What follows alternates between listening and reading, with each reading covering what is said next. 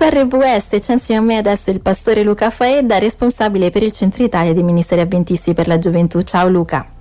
Ciao Alessia, ben trovata, ben trovati anche ai nostri ascoltatori. Grazie, insieme a te eh, riflettiamo eh, sempre su miracolati, su piccoli e grandi miracoli e oggi partiamo dalla Bibbia, in particolare dall'ultimo libro della Bibbia, l'Apocalisse. Ma sì, dai, vi faccio un po' variare, così i nostri ascoltatori più assidui che mi hanno sentito nell'ultimo periodo parlare spesso della Genesi, almeno staccano un po', dai, li portiamo un po' in giro per le scritture. Eh? eh sì.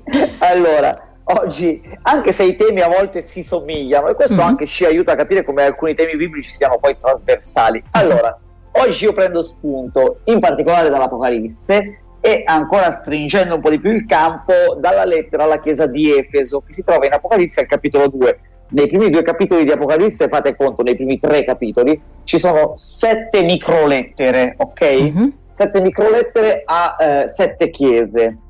Ora, un'altra piccola premessa per chi fosse proprio esterno al mondo della Bibbia, eh, bisogna, dove, dovete tenere presente che spesso la relazione tra Dio e il popolo di Israele, ma anche la relazione tra Gesù e la Chiesa, è descritta come una storia d'amore, mm-hmm. proprio come se simbolo simbolicamente si stesse parlando di Dio e la, e la, Chiesa, diciamo, Dio e il suo popolo, sono figurati spesso come due amanti. Così, ad esempio, il ritorno di Gesù sulla terra alla fine dei tempi e l'incontro con la Chiesa è descritto come, come l'incontro, come una festa nuziale, come l'incontro tra due, tra due giovani che si sposano, no? Uh-huh.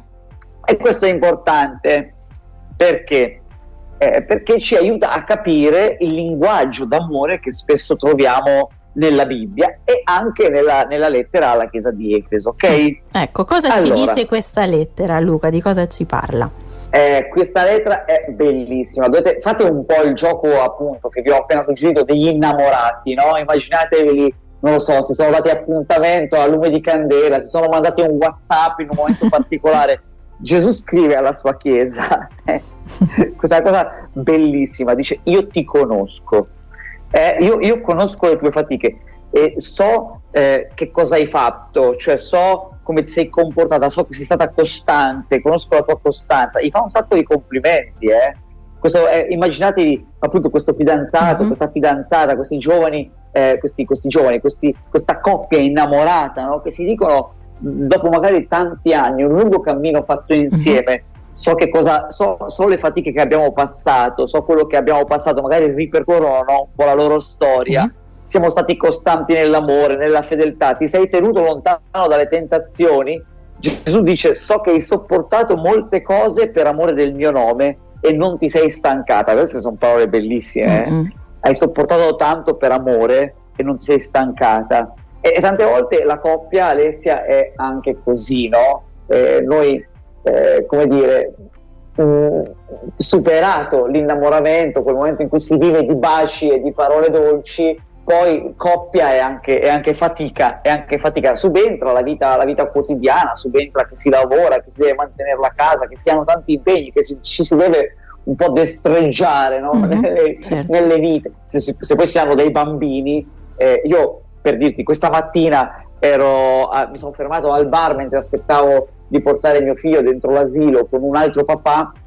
Questo papà si è un po' sfogato, secondo me era un esaurimento nervoso, dice, dice, mi ha raccontato la sua settimana con, con, i figli da portare in due palestre diverse, con, eh, la, la psicomotri- il corso di psicomotricità, con l'inglese, eh, col lavoro suo, il lavoro di sua moglie, mille peripezie, senza nonni, senza nessuno. A un certo punto io volevo dire, senti, ma anziché un caffè potevamo prenderci la tisana. andiamo, per rilassarci.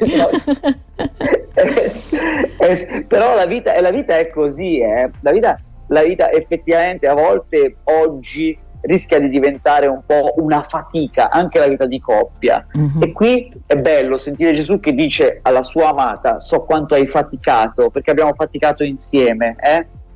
Sì. Però va avanti Gesù dicendogli e questa fatica è anche una delle ragioni per cui ti amo, questa tua costanza, questa tua capacità di resistere allo sforzo è anche una delle ragioni per cui ti amo. Però, e poi qui dice una cosa un po' dura, c'è una cosa che ho contro di te, che ti sei persa il tuo primo amore. Questa frase a me mi ha fatto un po' riflettere, perché ricorda un fenomeno molto umano, e cioè che l'amore si può spegnere, Alessia. Mm. E non si può spegnere soltanto per cose negative, eh, perché siamo innamorati di un'altra donna, di un altro... Si può spegnere anche per cose virtuose, positive, perché uno dice no, la fedeltà, la costanza, il duro lavoro insieme, sono tutte cose positive, mm-hmm. realizzare, comprare la casa, il mutuo, far su dei buoni figli, sono tutte robe positivissime, solo che nella fatica per realizzare queste cose a volte si rischia eh, di trovarsi un po' come due sconosciuti, no? mm. come due coinquilini, come due compagni di azienda, diciamo, però si è persa la scintilla del primo amore, si è perso l'entusiasmo che ci aveva unito all'inizio e, e che era importante e questo può succedere anche nella vita di fede. Ecco, proprio sulla vita di fede ci soffermeremo tra poco, sempre insieme al pastore avventista Luca Faedda, restate con noi. Alessia Calvagno su RVS insieme al pastore avventista Luca Faedda. Stiamo eh, riflettendo sulla lettera alla chiesa di Efeso che troviamo nel capitolo 2 del libro dell'Apocalisse. E abbiamo visto che eh, Gesù scrive a questa chiesa ehm, io ti conosco, conosco le tue antiche, le tue opere, la tua costanza, insomma elenca una serie di aspetti positivi ma poi eh, continua dicendo però ho questo contro di te eh, che eh, hai abbandonato il tuo primo amore quindi abbiamo visto visto eh, intanto che la relazione tra Dio e il popolo di Israele, poi tra Gesù e la Chiesa, è spesso descritta come una storia d'amore. Abbiamo visto che sicuramente ehm, nelle relazioni di coppia può perdersi l'entusiasmo, la scintilla iniziale e ci siamo lasciati prima Luca dicendo che anche nella fede può accadere questo.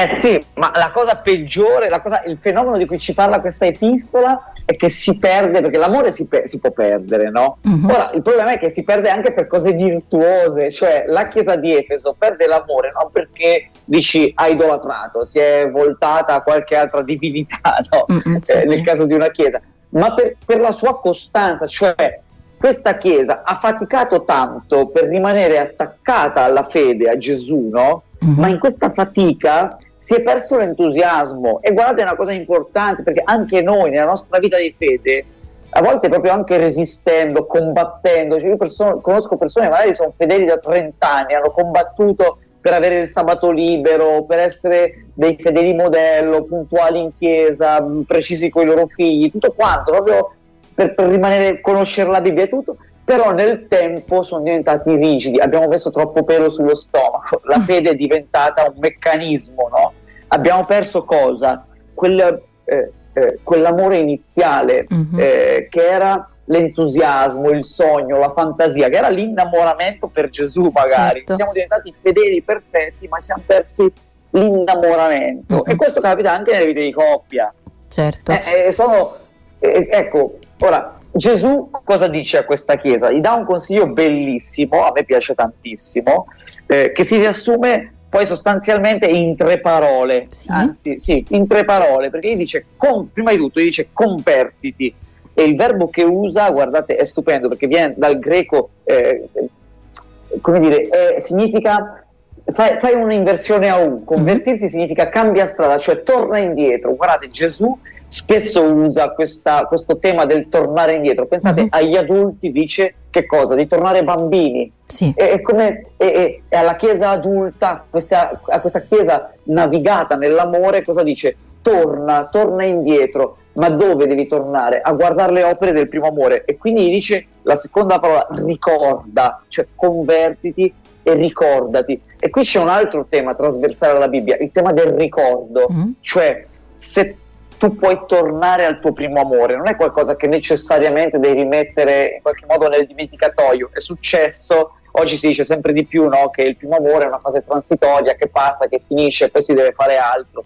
si devono raggiungere obiettivi, responsabilità, cose varie. Invece Gesù dice torna al primo amore e tornaci prima di tutto col ricordo per mm-hmm. riaccendere il fuoco. È come se Gesù stesse dicendo eh, c'è nel tuo cuore eh, quel primo amore, si è custodito, c'è una, scint- una scintilla primigenia, no? Uh-huh. E quella scintilla lì può riaccendere tutto il fuoco. Guarda, in Osea, al capitolo 2, un profeta dell'Antico Testamento, Dio sta parlando con Israele, Israele è paragonata a una donna che lo ha tradito, a una donna adultera che è andata con altri uomini e che non lo vuole più. E Dio sai cosa gli dice Alessio? Una cosa bellissima, dice io ti inviterò nel deserto.